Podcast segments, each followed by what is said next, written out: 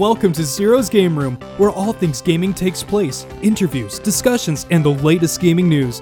So take a seat, get comfortable, adjust your headset, because it's game time. Here's your host, Zero.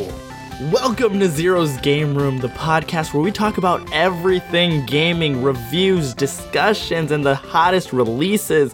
But today we have a very special guest. Boasting in almost 500,000 subscribers on YouTube, we have the legendary Proto Mario. Welcome to Zero's Game Room. Yeah, hi. What's up, man? How are you doing, man? Um, I'm good. I'm. Everything's good?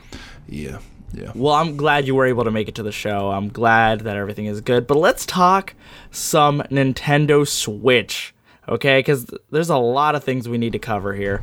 Uh, I, wa- wanna I wanna make one thing clear before we go any further. Like you and me, we didn't discuss anything before we even started this. Uh, I was talk I was talking about CDI Terabad games. So like before we started this, we didn't come together and say, "Hey, man, this is exactly what we're going." oh we're yeah, talk no, about. no. This is You all raw. research this. Right? So- No, this is raw footage that you're gonna be hearing with your ears. Okay, we were talking off- about terrible CDI games. It's off the cuffs. That's how we do it in Zero's game room. Okay, we don't discuss it. Be like, yeah, we should target this. We go straight to the point. Thug life, bro. you know? All right. So let's first talk about before we get into the Switch, which you know it's the hottest thing out right now. Let's talk about the predecessor, the Wii U. Why did this thing fail? There's a couple of reasons that if people have thought about it. Uh, what's your take on it? Um, why did uh the The Wii U fail. Right. Cause it bombed. Well, uh, there's a few things that you have to take into account. Um, one of the biggest ones is that if you don't have good games for the system, it's not going to succeed. So, okay, you can have the diehard fan base. You Right. see the diehard fan base in the Wii U. That's what Nintendo's diehard fan base is. Okay. Now, if you want to take into account the 3DS sales, that supplements it. So there's definitely a lot more fans out there for the 3DS than there are for home consoles. And I think there's a lot of massive reasons for that. We're branching out into all sorts of different directions with the answer here.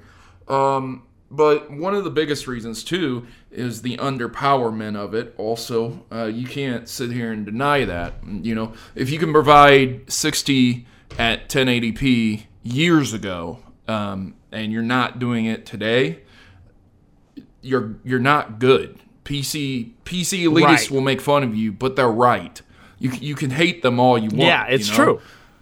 Yeah, I mean the Wii U had the same match. It matched the power of an Xbox 360 or a PS3, while the Xbox One and PS4 were coming out. Like, Yeah. they were like a step behind. Yeah, and it was only that- underpowered for sure.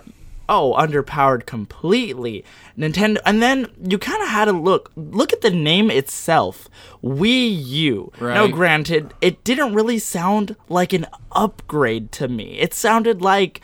Oh, this is because they showed when they revealed it, it looked like a gamepad. So the gamepad just looked like something you would add on to your regular Nintendo Wii. Right. Um, I'm not. I'm not down with that. Um, uh, maybe some people are, but every Right. person I talked to, they knew the Wii U was a separate system. Uh, Right. Most of the parents didn't care, so Exactly. you know it didn't matter.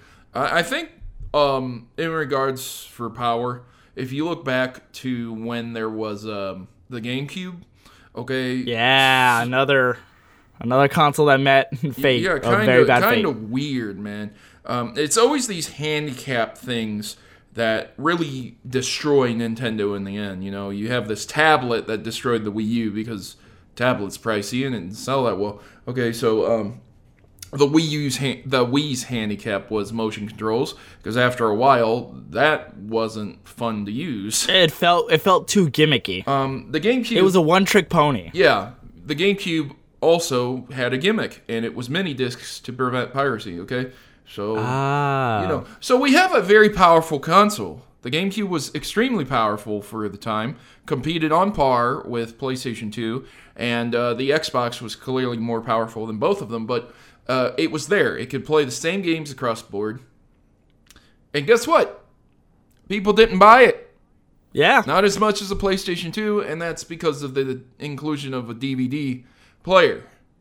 right, because the PS2 you could play DVDs and you could play your game. Yeah, and that was important during the time because videotapes were the only medium for consuming mass media, okay? Like Right. 80% of Americans probably had a VHS player. Maybe some of them had Laserdisc, maybe some of them had, you know, upcoming DVD players, but they were so expensive at the time. Now, Exactly. you have Sony come out. Here's a controller.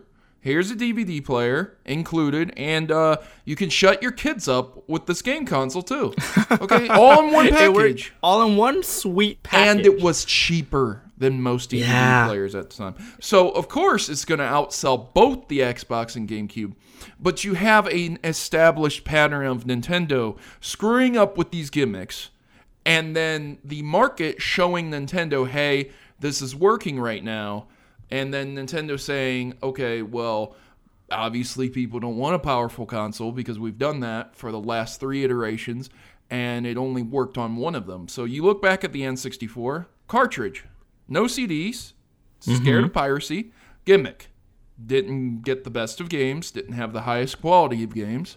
Still have fun games, but yeah. you see the point. point and every single Yeah. time they get this pattern they get this pattern they see what the market buys but it's not because of the power of the console it's not because uh the oh oh the console can't do this that or the other it was because of that stupid gimmick that they always implemented. Right. And they hinder themselves, but that's like I guess their way that they've wanted to like establish themselves, but it's like it's like a double-edged sword kind It of. really they want to be the innovator. They want to do something different, but it ends up being a gimmick to the market. Yeah, I mean, you know, I, I my hats off to them. You know, I couldn't, I could, I couldn't lead a company and No, and no, tell no. my shareholders, hey, you know that gimmick we introduced a few years ago, not doing so hot. Uh, we're in dead fucking last. Right. and then do it again, and then Yeah. do it again with the GameCube, then do it again with the Wii. It's moments where they get lucky with the Wii, where it just takes off with the common person, with every single person, not just hardcore gamers, where they sit there and say, "Well, see, look, gimmicks work. It's not the power, it's the gimmicks." And it's like, no, stop, please, God. Right, right. Yeah, I totally Just- agree. I mean, the know? Wii first of all, it was very it was different. It was very different. And if you notice like the X Microsoft and Sony, they wanted to follow. They created the the Kinect and the Move to follow along in the footsteps. Yeah. So that might have mm-hmm. been another thing that was like Nintendo like, "Hey, people are trying to copy what we do." And so they keep going with these gimmicks. Now, another thing is like third party games. The, that's another thing that kind of killed the Wii U. They did not have a lot of third party support. Yeah, well, who's gonna who's gonna develop for a console that not a lot of people are buying? Exactly. That's Why the problem. Plus their Well- their launch games uh, what Yeah, no. the launch game was Garbo they too. played it too safe in my opinion they either they didn't have recognizable games or they played it safe by like porting games over or they made like new super mario bros u which was already a Yeah. game familiar on the wii I don't think anyone. I don't think anyone saw the Wii U and said, "Wow, I gotta have that Super Mario Brothers U right there." no because the only like it kind of looked the same the only thing different was they added yoshi to it But you you look at the Nintendo Switch and how many people said, uh, "Oh, I'm gonna buy it to play Zelda." Oh, yeah. That Everyone. everybody. And that's another thing. There were I mean other than the remakes of Wind Waker and uh, Twilight Princess, what Zelda made it to the Wii U? Right? I know. No Metroid Um. or Zelda. Metroid needs to step up their game. And even look at a classic like Star Fox Zero or Star Fox. It blew up everywhere Right. when it was on the 64. But what did they do to cripple it? Gimmicky controls. Gimmick, gimmicks, uh, gimmicks, Gimmicks. all day. Kill game all day long. okay, so they're doing all these gimmicks, and that's what kills them. Now, moving forward into the future, Switch. What is there a gimmick here too? Because it kind of seems like it. It's another game pad. What makes this game pad different from the Wii U game pad? Well, you can take it with you. Obviously, that's the Right. That's but but the thing is, it's sleek, it's stylish, it's sexy. Um, it is. Um, when you're seen with a Wii U pad, like okay, cool, right? It looks like a plastic controller Right. with an LCD on it. It does not look like a cell phone. It does not look like a tablet. Mm, When you're seen with the Switch, it looks basically like an Amazon Kindle. Oh, okay. So it's very more sleek, very nice. And Yeah, um, you can you can put it in your you can throw it. You literally throw it in your bag, dude. With Wow. a Wii U pad, with Yeah, a no. Wii U pad, with the type of uh, LCD crystallized screen that it was using, you know, you can't sit, you can't let it hit anything. It's Right. Touch capacitive, you know, it, it you can use touch controls on it, and you can't be getting it damaged. But with the Switch, it's built in mind for mobility. So obviously, they've used different components. You can take it wherever you want. Right, right, right. And so, a question I have this means so literally, you could be playing Legend of Zelda Breath of the Wild at home and then take it with you on the go and play it somewhere else. Yeah. There's absolutely. no difference. You could literally take that screen. Well, there's a difference. Well, maybe in quality, but I mean, as Yeah. in like adventure wise, it's the same thing. No, it's it's the same thing, but you do need to be aware that the graphics are going to downgrade. Well, of to course. Um, I'd like to call them GameCube graphics, Okay, which aren't bad by any means. which aren't bad at all. It looks very similar to Wind Waker. Oh, on okay. Mobile, you know, and it doesn't look bad, but it is noticeably different. Uh, something about I wanted to know. How, do you tend to use the Switch more at home or on the go? I never use it on the go, dude. Too valuable, right? I just don't ever have time. Oh, okay. When, when I'm on the go, I'm always driving. Ah, I'm always okay. the one going and doing things. Yeah, because I know Nintendo put out that the battery life is about it's got a lithium ion battery and it Mm-hmm. lasts I guess it kind of depends on how high your settings are, but the range is anywhere between like four to six hours or six and a half hours or maybe seven. Again, Yeah, it kind of depends on the game you're That- playing and the settings you have. Right, and that's pretty impressive. I mean, you know, how long does your 3DS last? You know, Yeah, that's true. the 3DS lasts about yeah. I'd say so. It, it'd either be close or maybe a little more. But now this is a full blown console here. yeah. And- I grew up. I grew up when you put batteries in a Game Boy. Man, you, you give me a rechargeable oh, battery. Oh no, with the tho- package, those son, those you know? were the days, man, where you'd have to go to the store and buy more batteries, and it's like, no, I need more. Them things suck, dude. So, is the Switch potentially? I don't want to call it a saving grace, but I mean, is this gonna be good enough to compete against the PS4 and the Xbox One? Do you think? I think um, Nintendo has a cornerstone on the mobile market. Okay. And I think because of that, I don't think they'll ever go out of business. I think it would probably have to be 40 or 50 years of just really horrible business decisions, like way worse Right. than what they made in the past. Um, Right. I do not think it is powerful enough, and I don't think that's uh, what they wanted, anyways. Um, I think what they wanted was a console that you could shift in between. A lot of people have always wanted to play their 3DSs on the television, so um, Yeah, that's true. this is obviously kind of an answer to that. And that is the point. When you buy a Nintendo Switch and you buy an Xbox One, you buy a PlayStation 4, whatever, okay, each one have distinctive properties that you would want. An Xbox One S can output in 4K, okay? So those games and then Netflix and everything's going to look better, just a little bit, you know. And We're not there yet, but still nice. Uh, the PlayStation 4 Pro is going to run games smoother at a more consistent frame rate if Right. if they have support for that. And then you have the Nintendo Switch, and that is going to give you two copies of whatever game you buy. And what I'm saying with that is you don't have to buy a mobile copy of that game. You have a mobile version and you have the console version. So maybe you like that game. Maybe you sold everything you had to get this console. Maybe you didn't have a lot of games to begin with. Maybe this is your first console. Well, now you have a mobile console and a home console, and now you have both versions of the game. That's true. That's true. That's actually a very valid point that I didn't even think about until now. So it's two for one, man. You know? yeah, so it's a pretty good deal, essentially, what you're buying here. But and- that's only if you're mobile. I mean, Again, yeah. I know a lot of uh, I know a lot of soldiers, dude. When you're out in the field, you don't want to carry around anything, no matter how slim or sleek it is. But if Right. you are going to, it's more than likely going to be a tablet or some type of handheld. Right, right. So the odds of you going to the field for a month are pretty high. It happens every year, multiple Right. times a year.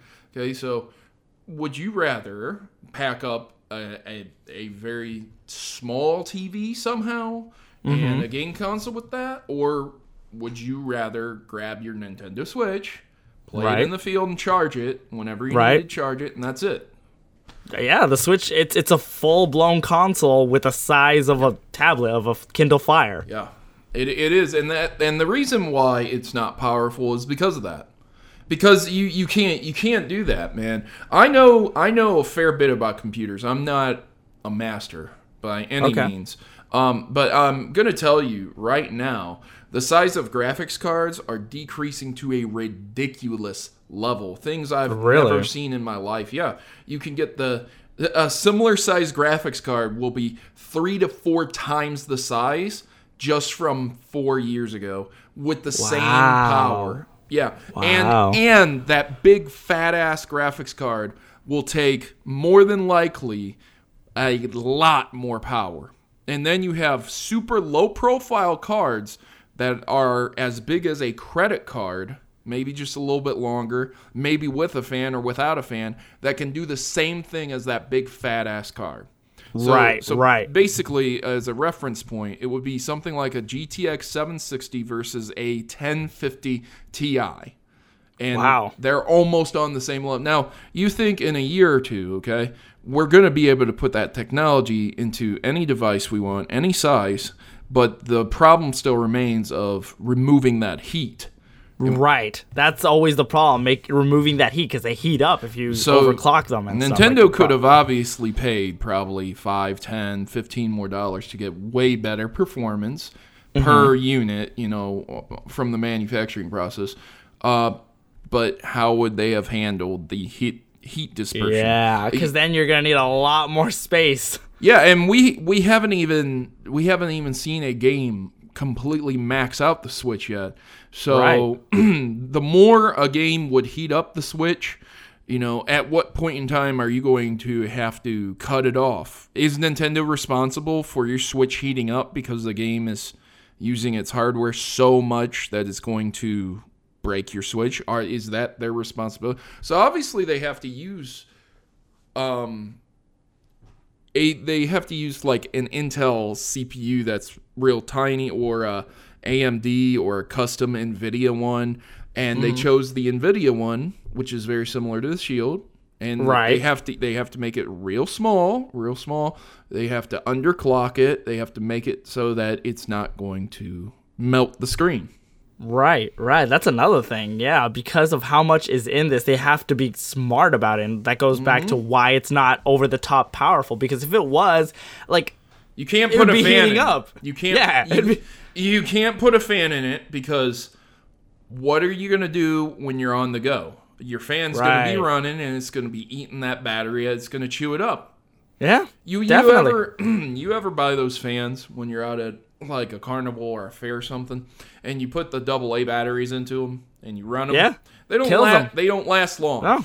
And No, those are at all. just double A batteries. You think- exactly. So to imagine the power you'd need, that how it'd be sucking up away Yeah. at the fan of, and then of a whole console to power it all. Yep. Wow. Yep.